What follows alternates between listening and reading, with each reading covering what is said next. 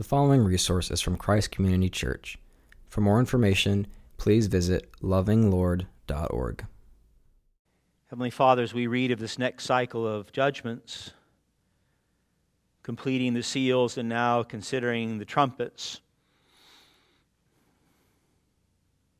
I pray, Lord, that you would cause us as a church to see that you are holy and just, and that your justice will, in fact, reign that we would take seriously the problem of sin, not only in our own lives, but in the lives of those around us, those in the church, and those outside the church, Father, who have no saving grace in Christ.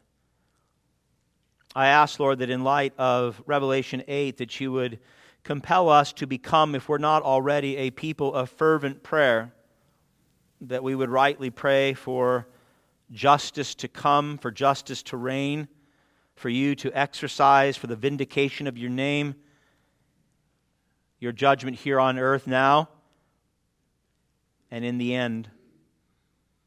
I pray as well, Father, that 2023 would be marked by fervent prayer for the lost, that we of all people, knowing that your judgment is upon us and is coming, and we know the degree to which that judgment will cause many to weep and mourn for all eternity, that we would be bold in praying to you for salvation, certainly for our family and friends and our coworkers and neighbors, and for those that we don't know around this great earth. I pray, Father, that um, our hearts would be rightly broken for the lost in light of the judgment that is here and that is coming that we would not be so complacent in our lives and so self centered in building our own kingdoms that we would neglect the necessity of this type of intercessory prayer. Make us faithful to that end, Father, for the sanctification of our own souls, certainly for the help that those who are experiencing injustice will receive, for the salvation of the lost, um, but ultimately for your glory. Um, I fear, Father, that even now, this first day of 2023, that uh, many of us are still asleep. And so I ask that you'd wake us up, um, that we would enter this year properly in order to bring you the most honor and glory with our lives individually and collectively as a body as well. I ask these things in Christ's name. Amen. Amen. Revelation chapter 8 is a. Uh, it's going to be a repeat, and we're going to see that again when we get to the bowls. And so if you say to yourself, I've heard this before, then that's good. You're actually interpreting Revelation correctly. Uh, there are subtle nuances that we're going to look at in each piece, and hopefully they will be uh, profitable and good food to you. There's some really great things that I want to show you here that I think a general reading will have a tendency to miss. So hopefully my studies will be beneficial to you. Um, so, the beginning of a brand new year. It's strange for me to even say 2023. I don't know if it's strange for you. At the beginning of each year, most of you know experts from a variety of different fields, they, they decide to speak up or write or, or tell people about what their predictions are, their speculations on the year are. Uh, in every single field, whether it's going to be a good year or a bad year, some say it'll be a year of war, others a year of peace. Some say economic progress. Most are saying, at least here in the West, economic stagnation and or recession and or depression, depending upon who you talk to. Everybody has something to say. I'm always fascinated too. Those who get it right, well then they toot their own horns, maybe their own trumpets. And those who get it wrong, they don't we don't ever hear from them again, right? But everybody has something to say. When it comes to theology, the those in different um, denominations and different backgrounds, they forecast on how God's story of redemption is progressing as well. Our dispensational friends say that things will continually get worse until the rapture. Our postmillennial friends say the exact opposite that things will continually get better until Christ comes again. Um, I do believe that a more accurate rendering of the scriptures, and I believe human history testify that God continues to save and he continues to judge simultaneously for all human history. That's what we've seen, and that's what the Bible, I believe, clearly teaches. In other words, 2023 will be very much like 2022 and very much like every other year since the ascension of Jesus Christ. God judging and God saving concurrently. So, with the opening of seals 1 through 6, we essentially got the, the, the consummation, the story that plays out between our Lord's first and second coming. And as we saw in these last days in the seals, we saw God doing things like judging and we saw God doing things like saving. The very thing that we expect to see until Christ comes again in glory. And then we saw in Revelation chapter 7, the culmination of that was what?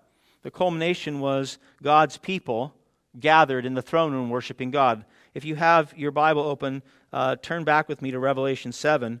So, the culmination of the story in verses 9 and 10 John sees a great multitude that no one could number from every nation, from all tribes and peoples and languages, standing before the throne and before the Lamb, clothed in white robes with palm branches in their hands. And what were they doing? They were worshiping God, right? So we get a, a, a full story in the seals, number one through six. In other words, the seals, one through six, the seal judgments, it's the first rendering in the book of Revelation of how God's story plays out in total beginning, middle, and end. And Revelation 8 picks up, and it's the opening of the seventh seal. And the seventh seal is a bit anticlimactic because the seventh seal is the introduction to the seven trumpets. It doesn't really have an identity in itself other than it's going to usher in the seven trumpets. Now, the seven trumpets for those of you who are looking for some really good, interesting eschatological detail that you can hang lots of hats on and have great conversations with your friends, you're not going to get it here. The, the trumpets describe the, the same events during the same time period as the seven seals.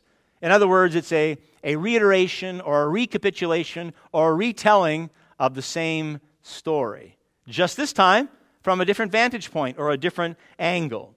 Okay, and one, a brother said to me last week, he goes, You know, the way you're preaching through Revelation, it's far less interesting than from a dispensational perspective, where I can look at news events and I can talk about certain things happening. That may be true, but we want to interpret Scripture correctly, not based upon what we think to be more interesting. Um, so the trumpets are going to retell the seals differently. Same story, same time, just different vantage point. Um, and so this morning, what I would like for us to do, I'd like to us just see one thing, and that is the revelation of prayer in Revelation 8.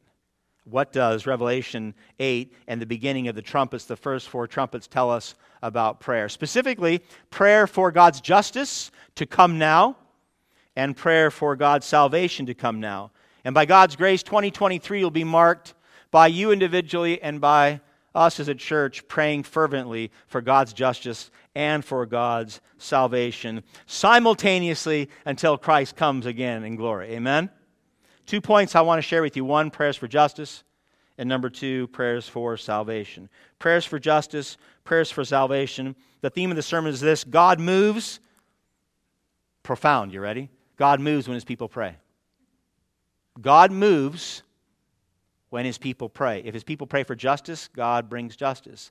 If his people pray for salvation, God brings salvation. That is both encouraging and I think humbling for us to hear as a people. So, point number one prayers for justice. Look at verse 1 with me.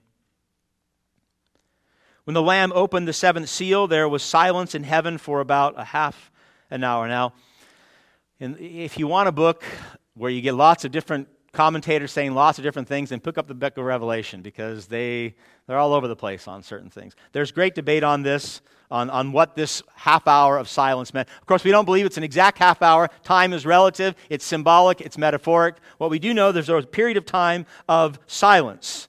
Um, I think the two interpretations that work best is that the silence was the calm before the storm, right? The trumpets are going to be uh, uh, bring judgment again. And so this is that proverbial calm before the storm. Habakkuk chapter 2, as God's about to judge the Chaldeans, the prophet Habakkuk said, The Lord is in his holy temple. Let all the earth keep silent before him. Before what? Before he judges. And we get a similar teaching in Zephaniah chapter 1 as the Lord pronounces judgment upon Judah. The prophet Zephaniah said this Zephaniah 1 7 Be silent before the Lord God for the day of the Lord is near. So the silence is indicative that judgment is coming. Um, we also see, and I think this is a, a, a decent translation um, or interpretation, that we see that in, in Jewish tradition, inside the temple, when the priests were going to engage in the sacrifice of incense, we're going to look a lot at that today, the offering of incense, there was complete silence inside the temple. And that certainly works in our context because John is about to see, he's about to get a vision of an angel approaching the throne and burning incense. And that's going to take place right before the seven angels blow the seven trumpets. I, I, if I had to lean, I think I would go that way. Um, look at verse 2. John says, Then I saw the seven angels who stand before God, and seven trumpets were given to them. So, seven angels, seven servants of the Lord. Again, the number seven represents completion or fullness. They're given seven trumpets, each to blow a trumpet at the proper time. Now, in the Old Testament, we know the blowing of a trumpet uh, was usually tied to war and tied to judgment. Most of you know your Old Testament story of Jericho and what happened there. In fact, it was the marching and the trumpets that brought the walls of Jericho down as, as God was going to deliver Jericho into the hands of, of Joshua and to Israel, he commanded this Joshua 6 4 Seven priests shall bear seven trumpets of ram's horns before the ark. On the seventh day you shall march around the city seven times, and the priests shall what? Shall blow their trumpets. And of course they did. They marched, they blew the trumpets, and what happened to the walls of Jericho? You all know this from your Sunday school. If you attended Sunday school, they all came crumbling down. In other words, the trumpets are indicative of God's judgment. But here in Revelation chapter 8, we're not talking about a rebellious city like Jericho. We're talking about the entire world experiencing the temporal justice of the thrice holy God. But before the trumpets are blown, Jesus, John, John sees another angel. And he does something that's we're really not used to, and we don't even talk about it that much in evangelical circles. He appears before God with a golden censer. Look at verse 3.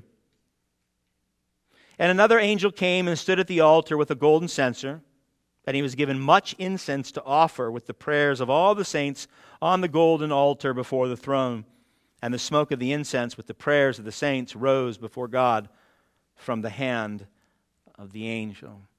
So, first you say, well, what is a censer? If you've ever been to a, a, Roman Catholic Mass, a high Mass, and you've seen the priest go down, he holds a censer. It's suspended on a chain, it has a little bull like figure, and there's something down there that's burning incense, right? So, this angel has a censer, and he's given much incense to put into this censer to burn in the presence of God and the burning of the incense is commingled here with many prayers, the many prayers of the saints. In other words, look at verse 4 again. The smoke of the incense with the prayers of the saints are offered up as a pleasing aroma to God.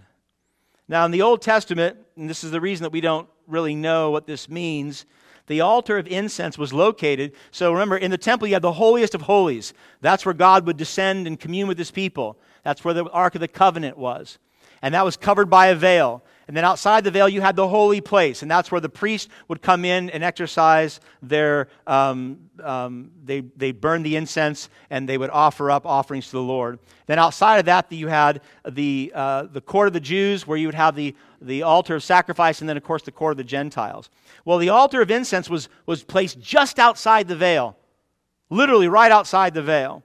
And so when the incense would burn and the smoke would burn, it would pass through the veil and into the holiest of holies, into the presence of God, night and day, 365 days a year. This incense would go into the presence of God. There were four spices and a tree resin that were burned day and night. And we know from the Old Testament that the incense, the burning of incense, was associated with prayer. And the two were tied together. David, for example, in Psalm 141, he said, he prayed this. He said, May my prayer be set before you like what? Like incense. And then, of course, we know Zechariah the priest, we know this uh, recently going through Luke chapter 1 and 2 with Christmas, that he was offering incense in the temple in Luke chapter 1 while all the people were assembled outside doing what? They were praying, right? So incense and prayer were always tied together.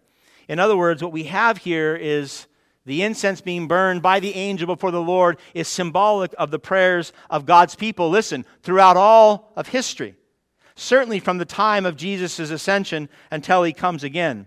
That means your prayers, my prayers, the prayers of the saints who have gone before us, all being brought into the presence of the living God, into the sanctuary, like the incense received by him in a manner that he says is pleasing.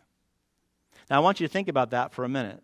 The, the, the, tens of thousands of prayers that have been lifted up to God, that have come into his presence, that he's been pleased to receive. Your prayers, our prayers.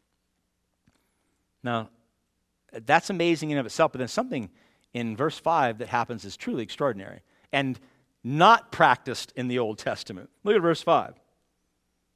The angel took the censer and filled it with fire from the altar and threw it on the earth. And there were peals of thunder, ramblings, and flashes of lightning, and an earthquake. So, the same censer that was used to burn incense to bring into the presence of God, that were coupled with our prayers, the angel takes, metaphorically speaking, takes the censer like a bowl, scoops up coals from the altar and throws it down upon the earth. And in so doing so, what happens? The result is a cataclysmic prelude to the judgments. You have peals of thunder, ramblings, flashes of lightning, and an earthquake. And you think, wow, now wait a minute, I recognize that. That, that imagery is very similar to what?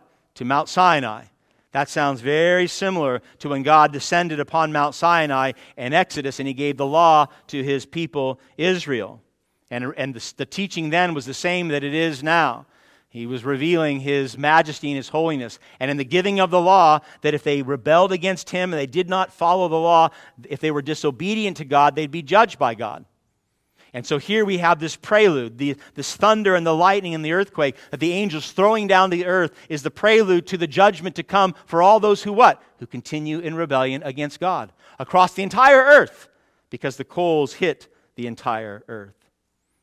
But what must not be missed, and I pray we don't miss it, is the connection here between the prayers of the saints, that's us, and the blowing of these seven trumpets. It's an answer to prayer. In other words, the seven trumpets are connected to the prayers of God's people for centuries. God's people praying for what? For justice, for thousands of years now. We have people going all the way back to in the Old Testament, then in, under the New Covenant in the New Testament, God's people praying for God to act justly in an unjust world. I'm sure you remember how Jesus taught his disciples to pray in Matthew chapter 6. He told them to pray, verse 10, Matthew 6, Our Father, who art in heaven, hallowed be thy name. What? Thy kingdom come, thy will be done on earth as it is in heaven. And so, this is how Jesus taught us to pray. The coming of God's kingdom, as we saw in the seven seals, is not just God saving people and God making all things new. The prayer for God's kingdom to come and for things to be on earth as it is in heaven is a prayer for divine judgment. Jesus taught the disciples to pray like that. Many of you have prayed like that.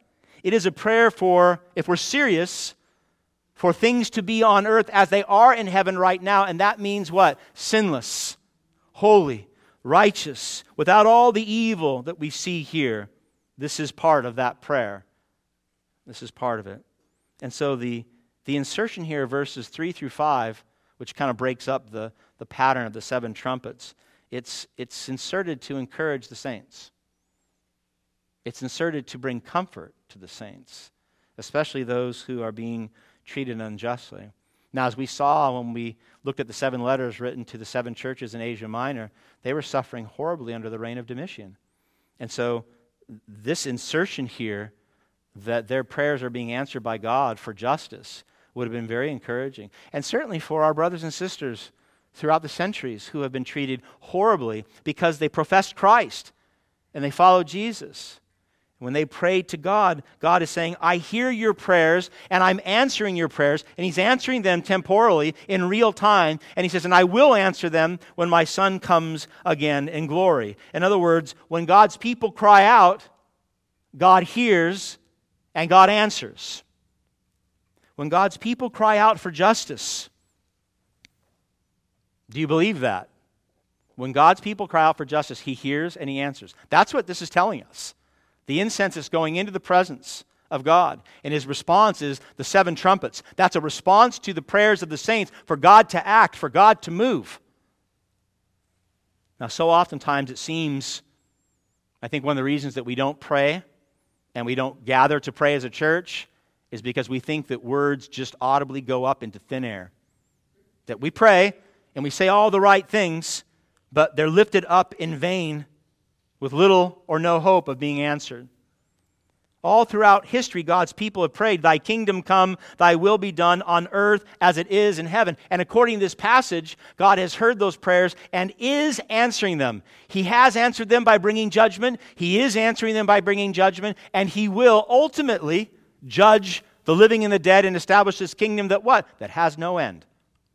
That has no end. And that means, my beloved, this is an extraordinary thought. Every prayer for justice that you lift up, Every single one God hears and answers, either now, in the future, or when Christ comes. Every single one. Every single prayer that you lift up for the unborn and the injustice, the injustice that's being exercised against them, is heard by God and answered by God.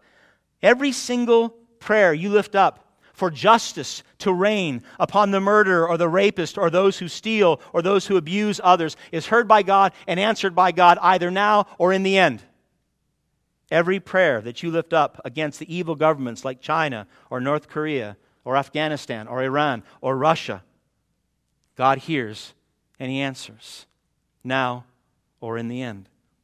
So when you pray for those who are those women who are sold into sex trafficking, or you are praying, and I hope you are, for those women that are suffering at the hand of the Taliban in Afghanistan, no longer being able to be educated now.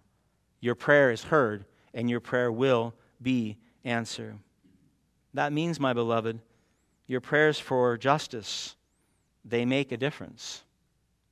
They make a difference in that God responds to the prayers of his people. One of the means of grace, this is an extraordinary thought, and if you can get this, you'll pray differently in 2023. One of the means of grace that God uses to bring justice upon the earth is the prayers of his saints. When his people pray, God moves. And you say, well, then the converse is likely true, and you are right.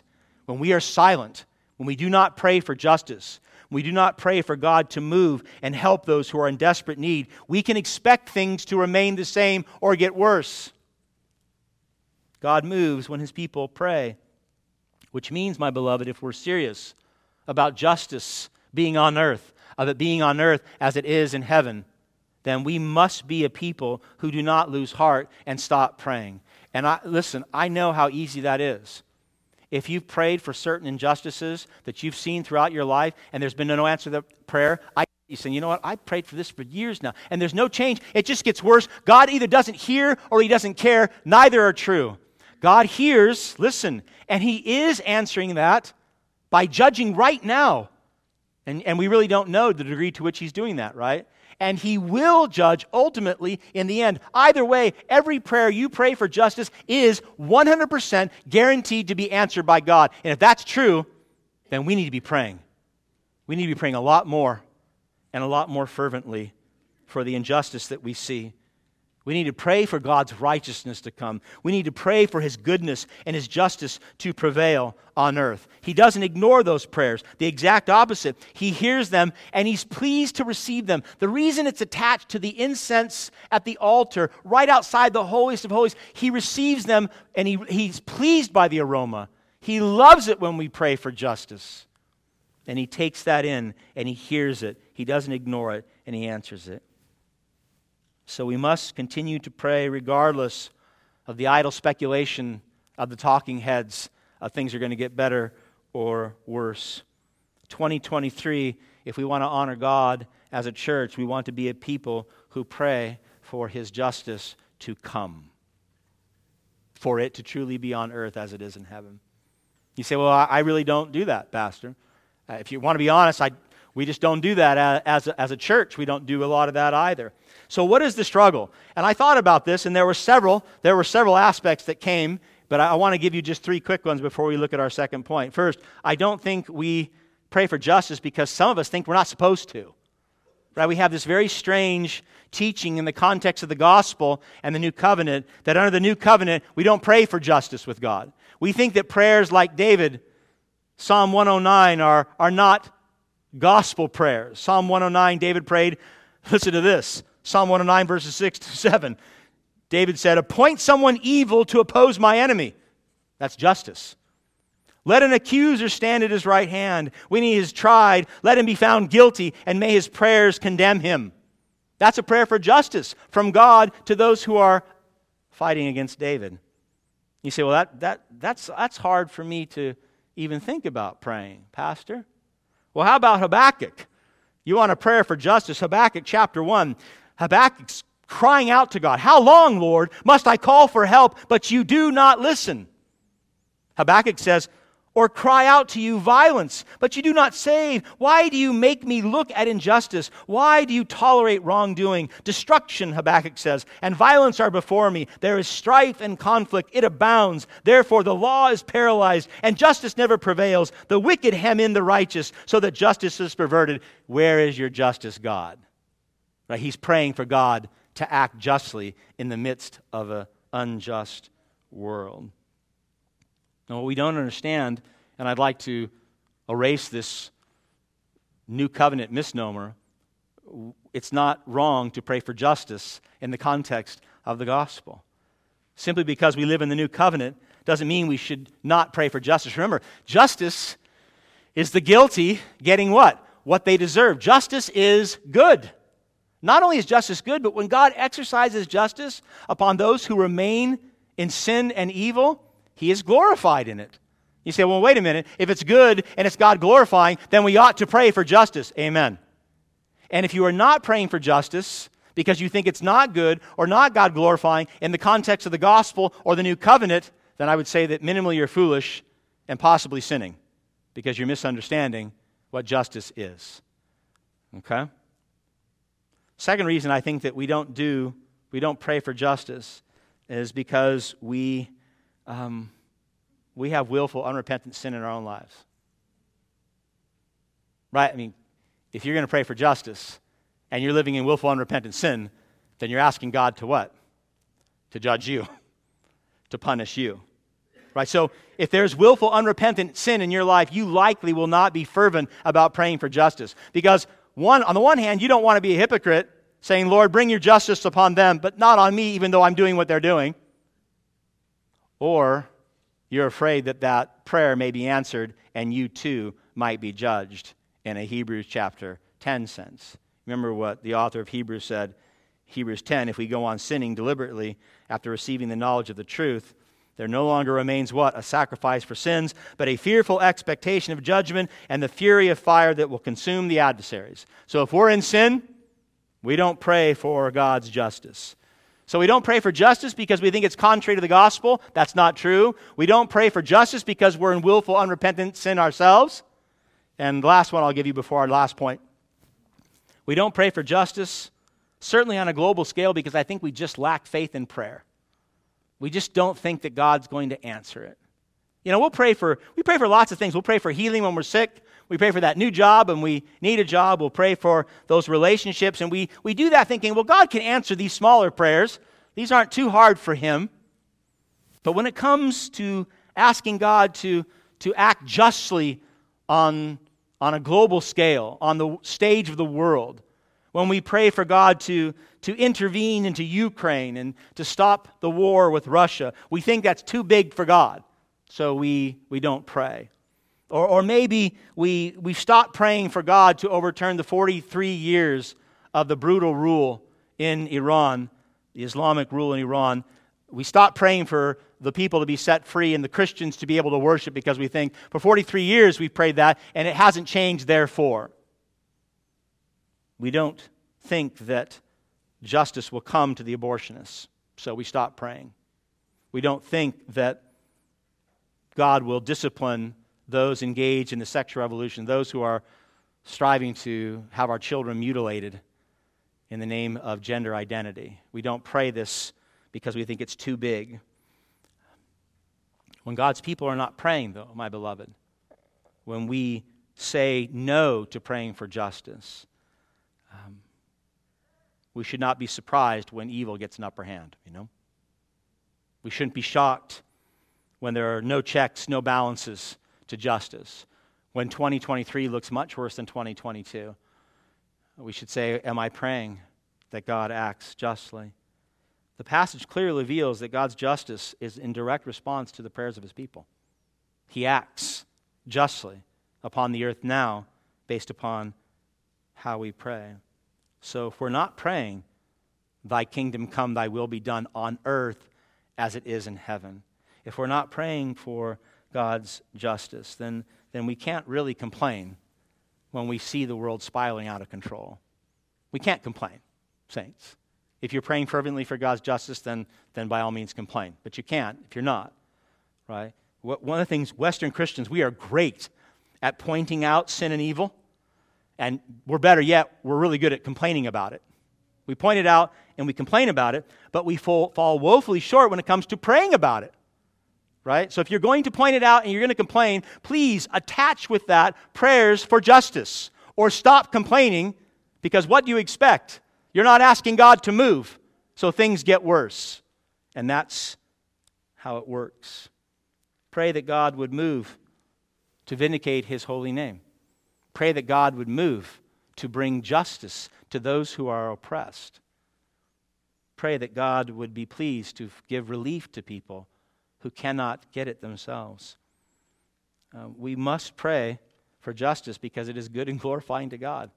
And if you're not doing that because you have willful, unrepentant sin in your life, then confess from that sin and turn from it and begin praying. And don't lack faith. God's a big God. If there's anything wrong with our prayers, they're way, way too small. We pray too small as a church and too small as a people. He's a big God. He likes big prayers. He answers big prayers. Okay? So, first, from this passage, I hope we see the connection between prayer and justice. God moves according to the prayers of his people. So, second point, last point, how does God answer these prayers? How does he do that? Number two, point number two, prayers for salvation. Look at verse 6. Now, the seven angels who had the seven trumpets prepared to blow them.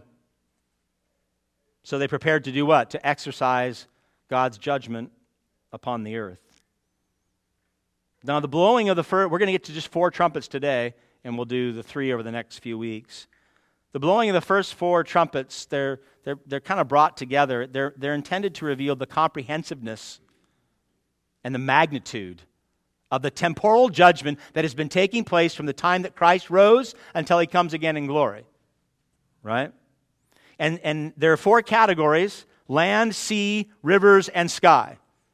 And each one has God's justice coming upon it. They're, they're mostly, the theme would be natural disasters, which would change here if we understand Revelation that many of our natural disasters are not so natural, they're supernatural disasters used by God to bring his judgment upon the earth. The first trumpet brings judgment upon the land. Look at verse 7.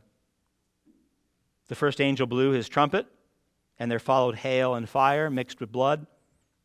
Think metaphoric, think symbolic, please. And these were thrown upon the earth, and a third of the earth was burned up, and a third of the trees were burned up, and all green grass was burned up. So we must remember the descriptions here. We're, we're, we're, we're hearing are symbolic, they're metaphoric. Don't try to picture these things literally, they're used poetically. And, and they're intended rightly to elicit an intellectual and emotional response based upon the magnitude or the scope of devastation that God's going to bring. Hail and fire mixed with blood. Well, that's a good image, right? I mean, that's, that just sounds scary, right? Hail, fire mixed with blood. And it's going to hit a third of the earth. And again, not literally one third, therefore two thirds is spared, but a large percent here, a good chunk of the earth is going to be uh, experience God's judgment throughout the centuries. The land, the trees, the grass, they're burned. In other words, the devastation is widespread. Okay, I told you it's not as exciting as the dispensational viewpoint. Now, most commentators point out that the seven trumpets parallel the ten plagues that God brought upon Egypt in order to set his people free. Mostly natural in nature, especially these first four. Right? In other words, the judgments are used not only to punish evil, those who continue to rebel against God, but they're also to be used as a wake up call that God is sovereign, that God is judging, and therefore turn and repent and be saved before the judgment comes upon you. Look at verse 8 in the second trumpet. The second angel blew his trumpet, and something like a great mountain burning with fire was thrown into the sea, and a third of the sea became blood. Verse 9 A third of the living creatures in the sea died, and a third of the ships were destroyed. So the second trumpet announces judgment what? Upon the sea. The first one was the land, and now the sea, and it's a picture of this volcanic eruption at sea. And, and the, the impact was a third, again, not literally, but figuratively, a third of all sea life and all ships at sea perishing. And immediately you hear the second trumpet, and you probably are thinking, wait a minute, I, I, remember that from the plagues. That's Exodus chapter 7. That's the first plague when, when Moses did what? He turned the Nile from water into blood. And, and the parallel matches, right? And that's a good metaphor for it. So the literal transformation of water to blood in Exodus 7 is used here metaphorically upon the seas of the earth. In other words, the magnitude and the stench of death that these judgments will bring upon those who refuse to repent and believe is severe. Okay?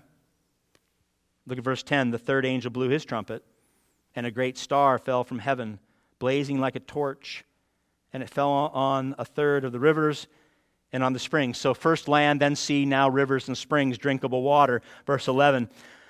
The name of the star is wormwood. A third of the waters became wormwood, and many people died from the water because it had been made bitter.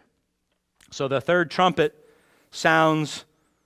Um, it's this great star called wormwood coming down, and it's, it's essentially causing springs and rivers, a third at least of the earth, to be poisonous.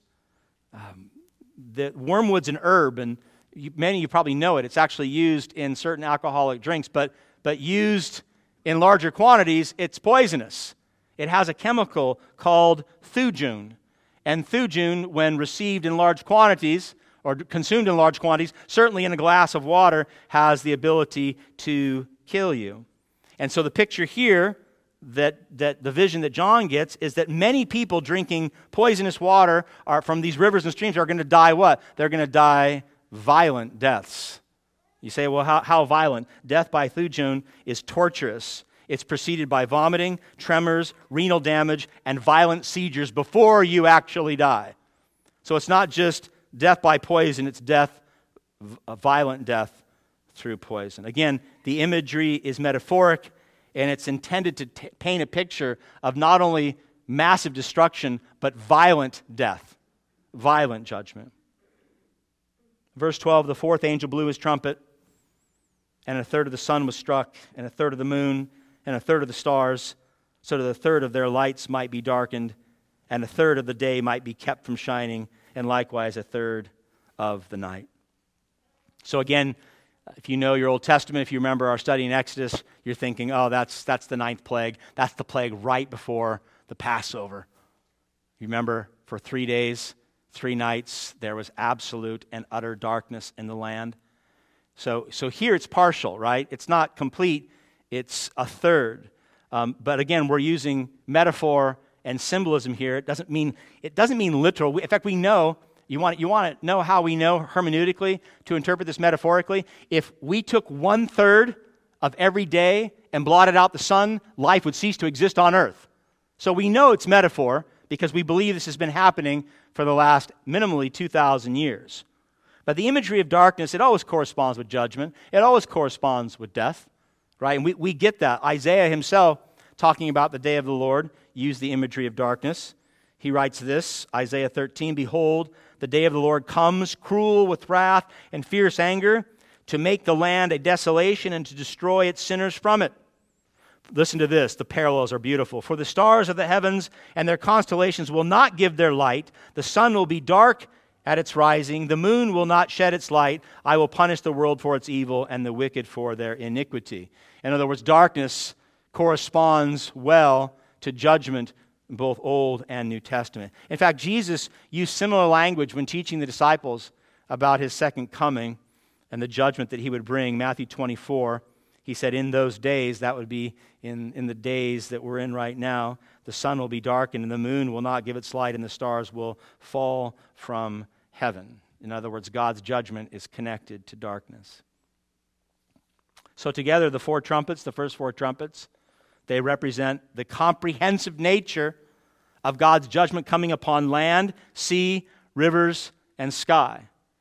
Uh, and it must be comprehensive because all of life has been impacted by sin, and because all sin must be judged, all of life, land, sea, rivers, and sky, must be judged by God. Now, when we hear that, oftentimes our response is, Ooh, you mean everything, everywhere? Yes. But the Christian should be responding by saying, That's good news. That's great news. If God's going to judge all evil and all sin, it means this no part of life, your life, or anybody else's life, no part of human history, no part of the world will be left to continue in a state of sin and evil. No part will be left broken because God promises to judge it comprehensively and totally. God moves throughout history, and He has and He will continue to bring judgment upon men, upon governments, and upon institutions. Sometimes through natural means, as we'll see in the next couple weeks, sometimes through other means. But God is constantly and actively judging wickedness and evil. He is a just God, and it is good when He does. And every single judgment, we know this, every single judgment that we experience now on earth points to the ultimate judgment. It is every single judgment here is a wake up call to that judgment to come when Christ comes in glory. It, when that true, what we would say, the, the true comprehensive judgment of land, sea, river, and sky is brought by Christ when he judges the living and the dead and he establishes his eternal kingdom.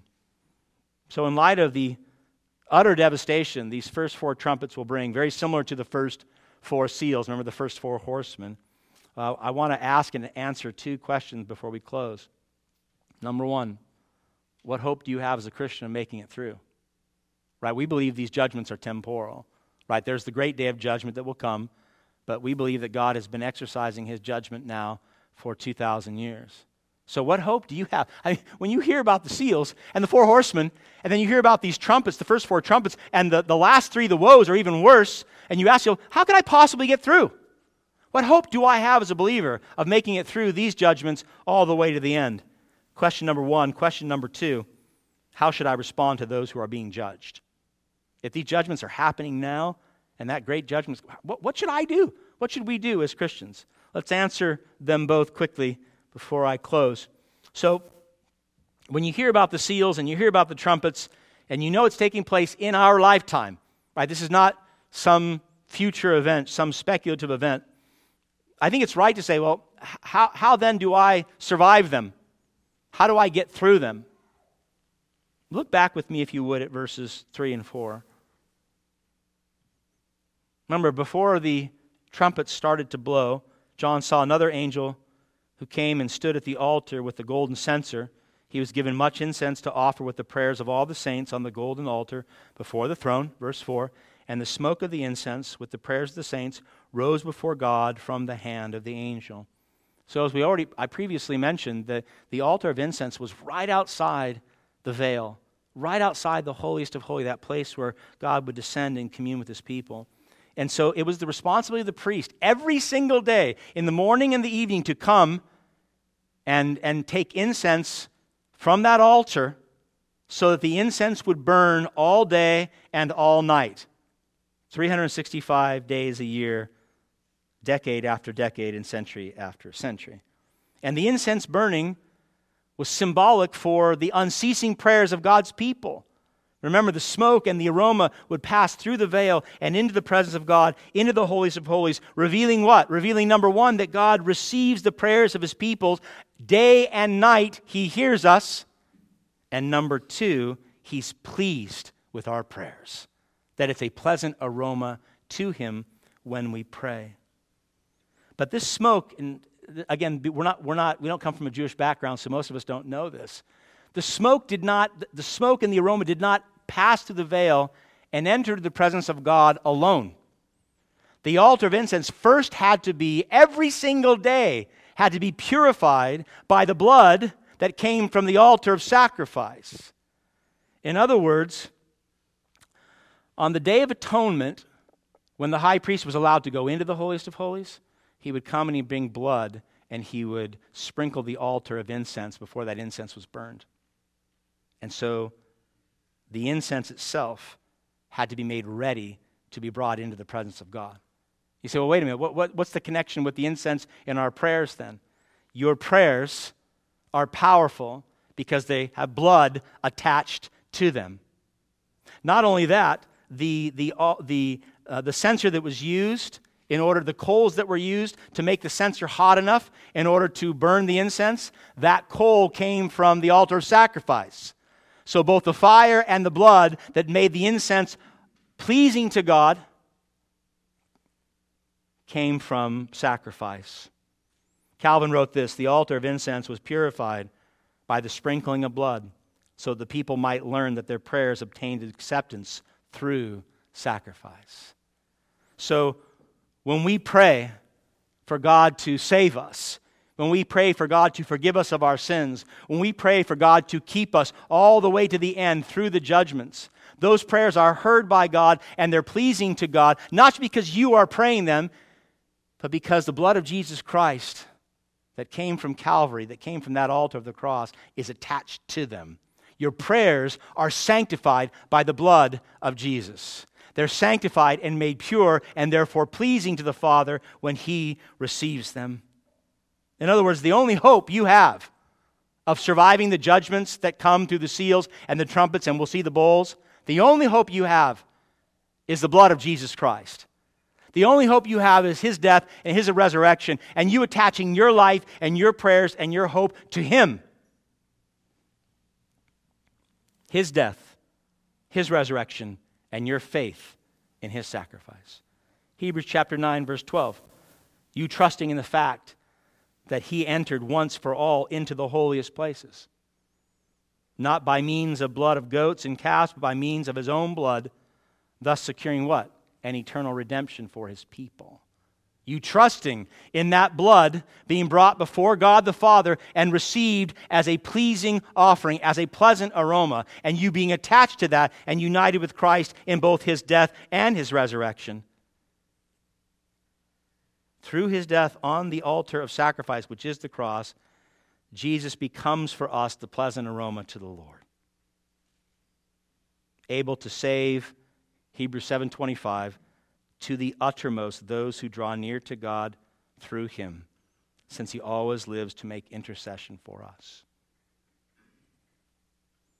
My beloved, you can know with great assurance that you will not be swept away by the seals, the trumpets, or the bowls, because Jesus has and he continues to intercede for you before the Father day and night. His blood guarantees your access, His intercession guarantees your perseverance. His blood gets you access, His intercession guarantees your perseverance. How long? All the way to the end.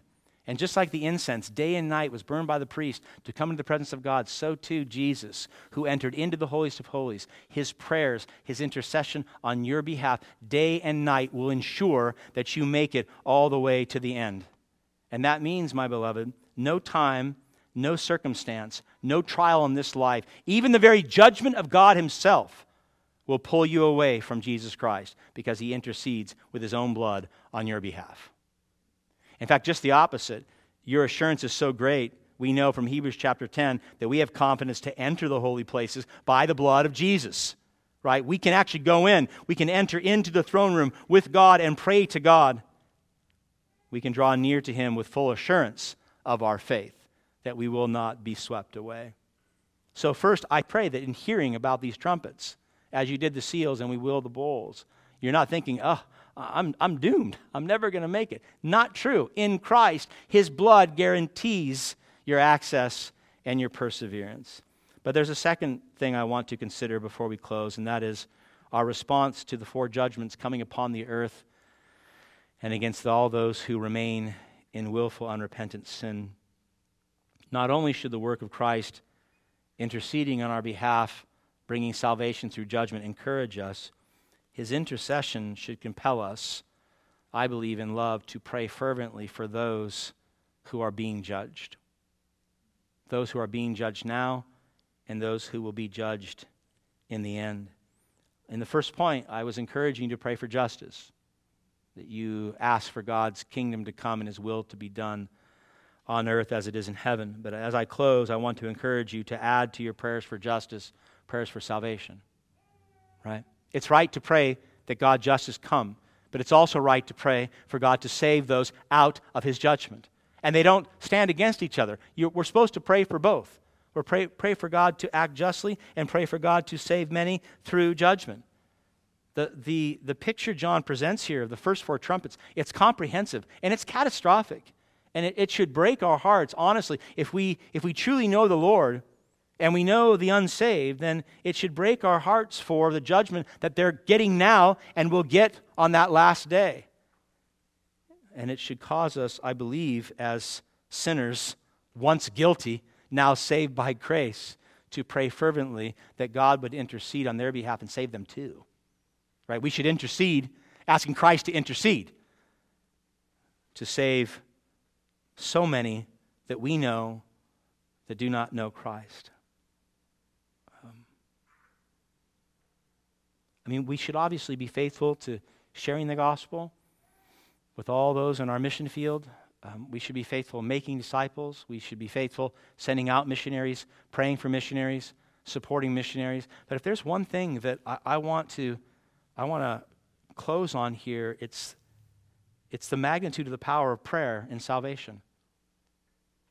Your prayer, our prayer for the unsaved, certainly in our lives, and, and then we, we would add to those around the world that if, if, the, if your prayer has the blood of Christ attached to it, then it goes through the veil into the holiest of holies and it's presented for the Father, and the Father loves it. It's pleasing to Him. Not because we are such great saints or our prayers are that powerful, but because your prayers have the blood of Christ attached to it, and God the Father loves the Son, and He loves the sacrifice of the Son. And so we must pray and pray and pray more for the unsaved. We must petition God to be gracious and to intercede. Unworthy as we are, and as poor as our prayers may be, God hears them, God receives them, and God answers them because of the blood of Christ. They make our prayers acceptable and pleasing to the Lord. One author put it like this He said, The fragrance of the incense which Jesus offers perfumes ours and makes our prayers acceptable to God. Now, if you're going to be perfectly honest, there are times when your prayers feel and sound inept, do they not? And you're thinking, oh, he's not going to answer this. That was the worst prayer ever, right? Well, if it's a prayer that's lifted up in spirit and truth in accordance with the word and attached the blood of Christ, that prayer is powerful. He hears it, he answers it because of the blood of the Lamb. And just as the incense in the temple is deemed acceptable by the blood and fire of the altar of sacrifice, our prayers are fueled by the blood and fire of the cross. Fueled by that. My beloved, in 2023, if there's one thing I can help change your mind with, and maybe you help me, is the power of our prayers to redeem the lost.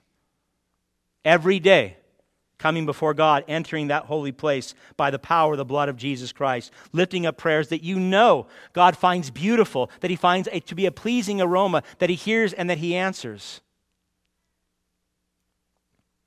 In 1989, I applied uh, for what's called AOCS, Aviation Officers Candidacy School. In 1989, I wanted to fly in the United States Navy. Now, at that time, the, the Navy was downsizing both pilots and ships, so there were essentially no slots. No one was getting in. Um, I submitted my application anyway. It was a decent application, certainly not extraordinary by any means. That is, until my roommate's father, Colonel James Wilson, an SR 71 pilot with the United States Air Force, wrote me a glowing letter of recommendation. Letter of recommendation from an SR 71 pilot in the United States Air Force going to the Navy spoke great volumes. This full board colonel's endorsement suddenly made my application, going from ordinary to extraordinary. In other words, it was pleasing. It was a pleasing aroma to the Navy, even more so that the Navy was going to get a pilot instead of the Air Force. By God's grace, I was granted one of six slots nationwide and got into AOCS because of the letter written by Colonel James Wilson. My beloved, Jesus' blood attached to our prayers is nothing short of a game changer. It changes everything. That's why Jesus said in John chapter 14, he said this to his disciples Whatever you ask in my name, this I will do, that the Father may be glorified in the Son. If you ask me anything in my name, I will do it. You say, well, how is that possible? Because if you ask it in Jesus' name, you're asking it in his sacrifice, in his blood. His blood's attached to your prayers. What power there is in the blood of Christ. And therefore, what power there is in the prayers that you lift up.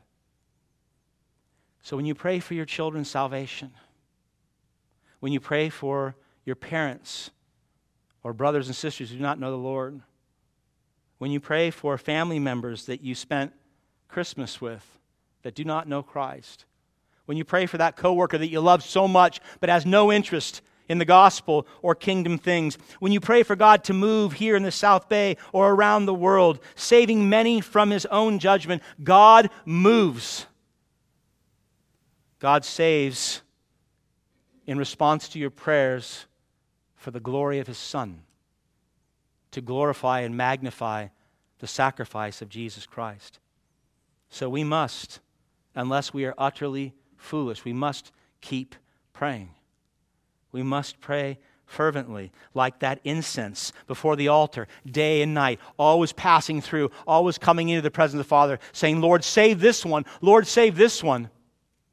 Each of us right now, if I said, let's take five minutes and write that list out, you wouldn't, it would take too long. You say, I need more than five minutes. I need 10. And you would write and you'd write and you'd write all these souls that you know that will receive what? Judgment, if not for Christ. The seals, the trumpets, the bowls, and then the great day. We must plead for God to move and save the lost for their good and for His glory. So in 2023, let's commit.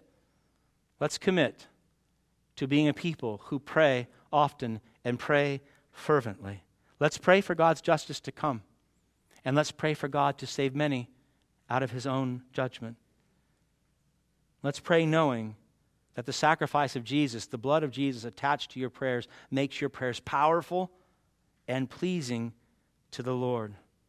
They fulfill the prophecy of Isaiah chapter 56. Listen and I'll close. Isaiah prophesied this The foreigners, that's us, the non Jews, will join themselves to the Lord to minister to him, to love the name of the Lord, and to be his servants. These, speaking of the church, I will bring to my holy mountain and make them joyful in my house of prayer. Their burnt offerings and their sacrifices will be accepted by on my altar for my house shall be called a house of prayer for all peoples. If that is the name of God's house, and we are members of that house, then we need to be a people who pray fervently. Amen? Let me pray right now.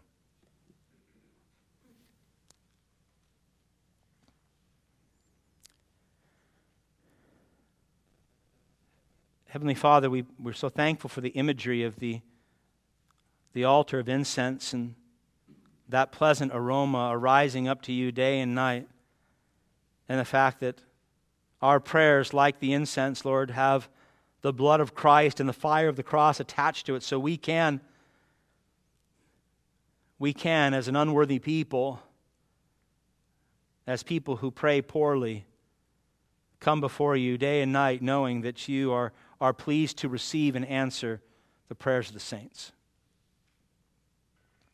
If this is true, Father, and, and the judgment that is upon us and the judgment that is coming is true also, that it is as widespread and catastrophic as we heard just in these first four trumpets, then I pray you would give us hearts to pray fervently and quickly for all those upon whom the judgment is coming and will come.